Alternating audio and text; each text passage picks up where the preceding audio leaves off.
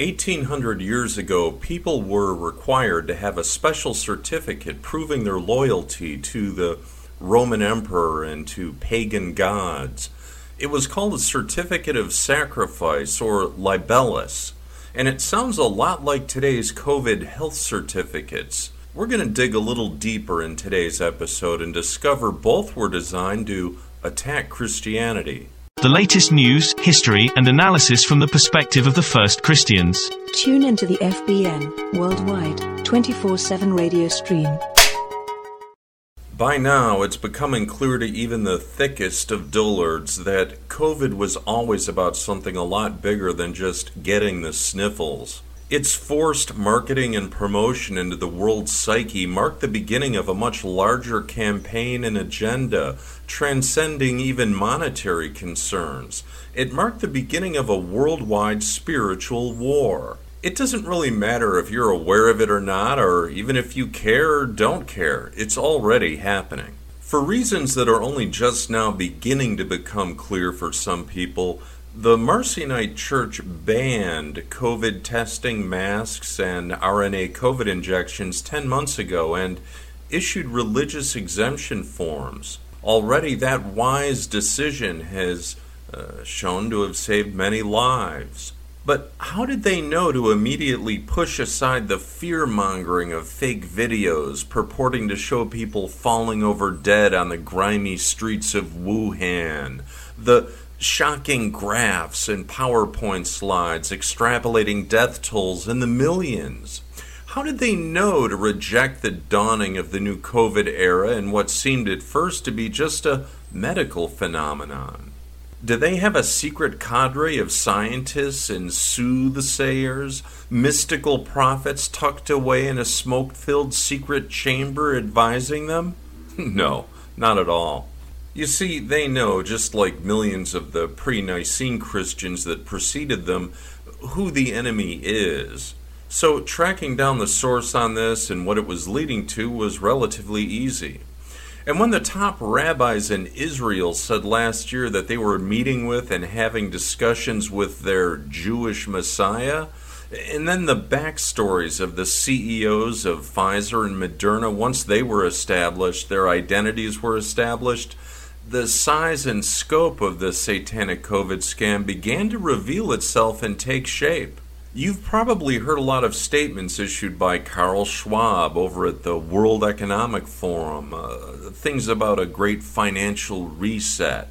Now, frankly, the story taken in toto is a little above my pay grade to analyze completely, so I decided to get a little bit of help, and I asked Bishop Andrew Theophilus with the Marcionite Christian Church to help us out here and give us a little bit of perspective. One of the first things he said is that I could safely ignore the financial angle of this story because what's happening right now transcends money. Now, obviously, there's a lot to unpack here, but today we just want to focus on some disturbing and eerie similarities between what's happening today and what happened about 1800 years ago over a very unusual two year period. Now, before I get into this, it's important that the COVID fraud be looked at through the prism of what it is. The vaccinations are not only a submission to Satan through proxy, but also submission in essentia. Think about it. Nobody sane is going to roll up their sleeves solely for a flu bug with a 99.99% survival rate they know there's a quid pro quo involved and they know it involves their DNA. In fact, RNA is literally in the name of the injection. And that DNA is your code of life, your connection with God, and you're His perfect design. But now you're going to let somebody tinker with it in ways that you don't even understand? Right now, that trade is for activities like travel or recreation, but soon that trade will also be mandatory for things like food and shelter. That submission will be documented in the form of a vaccination passport, health uh, certificate, some kind of document, sometimes in the form of an app or an ID card. And you're going to be required to have it with you to engage in regulated activities and access regulated areas. Now, again, it doesn't matter if you agree or disagree or if this sounds too wild for you. This is all happening anyway, much of it as we speak. And just like a tsunami, it doesn't care if you stand there and say, oh, this isn't happening. You're going to be crushed and killed anyway, all the while standing there with a stupid look on your face. In fact, the tsunami analogy is quite fitting. But what happens right before a tsunami strikes?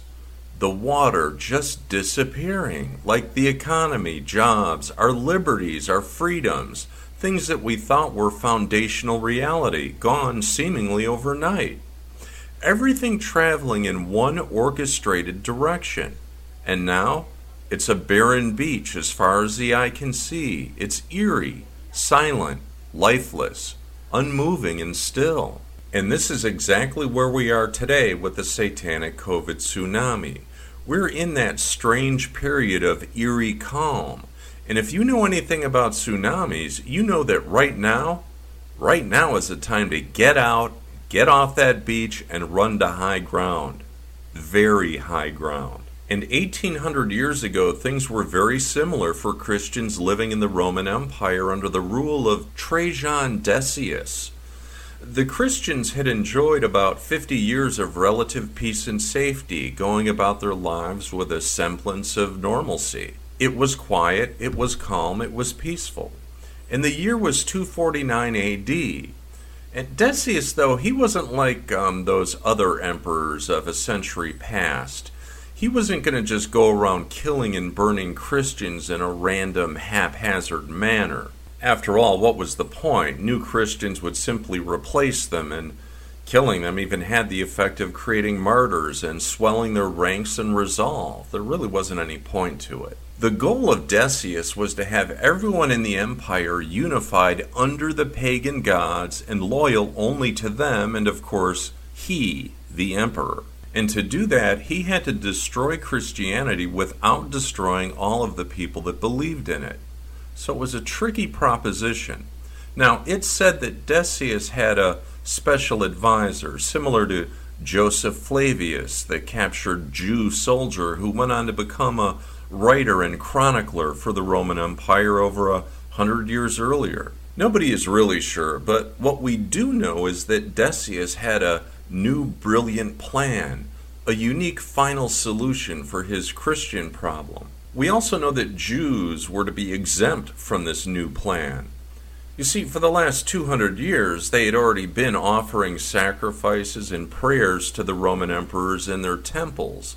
Now, which god they were making these sacrifices and prayers to on behalf of the emperors is for them to explain to you. But it certainly wasn't the Father of Jesus Christ, our Christian God. And this might be subject matter for another show, perhaps, but maybe it does give you a hint as to why their Old Testament isn't found in the first Christian Bible of 144 AD. But back to the plan. Decius decreed in September of 249 AD, he issued an edict that everybody in the Roman Empire, everybody that is except for Jews, of course, must perform an animal sacrifice to prove loyalty to the pagan gods and to the emperor by a date certain. Now, with this new rule, the sacrifice had to be witnessed by a Roman magistrate and his assistant. Following the sacrifice and consuming the dead animal, the person was given a certificate, a signed and dated sacrifice certificate proving that they had demonstrated their loyalty to the pagan gods and the emperor. These 1800 year old certificates actually still exist today, and I'm going to go ahead and read the text from one. Quote, to those in charge of the sacrifices of the village Theadelphia from Aurelia Bellias, daughter of Peterus, and her daughter Capinus, we have always been constant in sacrificing to the gods, and now too in your presence, in accordance with the regulations, I have poured libations and sacrificed and tasted the offerings. And I ask you to certify this for us below. May you continue to prosper. Then the second person's handwriting says, We, Aurelius Serenus and Aurelius Hermas, saw you sacrificing and then more official handwriting I, Hermas, certify. the first year of the Emperor Caesar Gaius Messius Quintus Traianus Decius Pius Felix Augustus, Pauna 27. I'm assuming the month and date. So there's your certificate. Now, failure to produce the certificate of sacrifice on demand or by the date certain would result in death, exile, confiscation, or torture. And to make sure he had everybody's rapt attention, Decius kicked things off by beheading Pope Fabian. Now, already we can see the parallels between today and 1800 years ago. Our contention is that Satan and the Jesus killers of today are using an outline of the Decius playbook. Then, as now, multitudes of people went to the magistrates and they purchased fake certificates, or libellatici as they were called then, attesting to their renunciation of Christianity and their embrace of the pagan gods. Around this time, Christians were also removed from the Roman armies, and they were slurred with terms like anti human. The Decian persecution was the severest trial to which the church up to that time had been subjected, and the loss suffered by the church in consequence of apostasy was almost as damaging as the losses by martyrdom.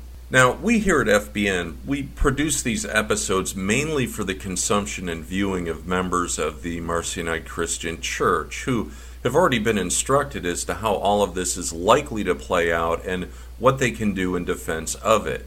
But we do occasionally get a tiny audience of curious outsiders. We don't particularly seek them out. We're not looking to convince them of anything, nor do we ask for donations.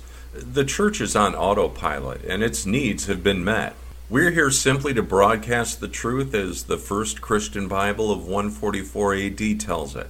But for these outsiders with questions, I would just say consider and guide yourself with the knowledge that Satan is here, now, on earth, and is orchestrating this COVID fake plague as a tool to subvert Christianity and punish the faithful. These RNA bioweapons are the weapon that Satan will use to disconnect you from God, either by proxy certificates or, as we saw 1800 years ago, in absentia, possibly through the deletion or mutation of VMAT2. Now, this of course assumes that you live long enough after the injection to experience the disconnection. When you submit to the injection, you're submitting to Satan. It's very simple. Any church and any person that instructs you to get the injection is adversus Christus, against Christ, and you should shun them. It's likely they're going to be dead by this winter anyway. Now just look around at the denominations around you, subverted and corrupted, and they're trying to drown you in the Dead Sea. The only advice that they could possibly have is bad. Think about this. Uber will give you a free ride to go get to your meeting with Satan's syringe. Walmart will inject you for free. The government will give you a hundred bucks. And Krispy Kreme will give you free donuts.